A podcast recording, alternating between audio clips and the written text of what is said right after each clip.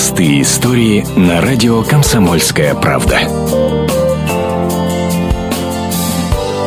Ольга Зотова прожила в Украине более 30 лет. Последние события в стране резко изменили жизнь ее семьи. Вместе с мужем и младшим десятилетним сыном они покинули Луганск, перебравшись к своим родителям в российский город Балашов, расположенный в Саратовской области. О своем решении она рассказала наша радиостанция.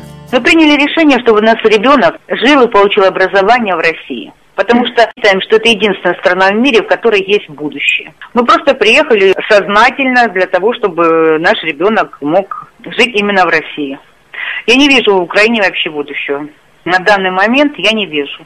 Может быть, лет через 20-30 будет, но я не знаю. В Украину Ольга Зотова приехала еще в начале 80-х, получив распределение во Львов. Распад Советского Союза ее семья встретила в Тернополе. Позже они переехали в Луганск, так как у ее старшего сына возникли конфликты со сверстниками из-за русского языка. То, что мы на русском разговариваем, Боже мой, я это еще могу вам сказать, когда я получила первое распределение в 81 году во Львов.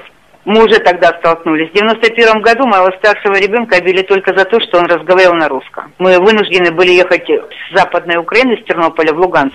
У Ольги уже есть вид на жительство. Она нашла работу по специальности, получила пенсионное страховое свидетельство и оформляет российское гражданство.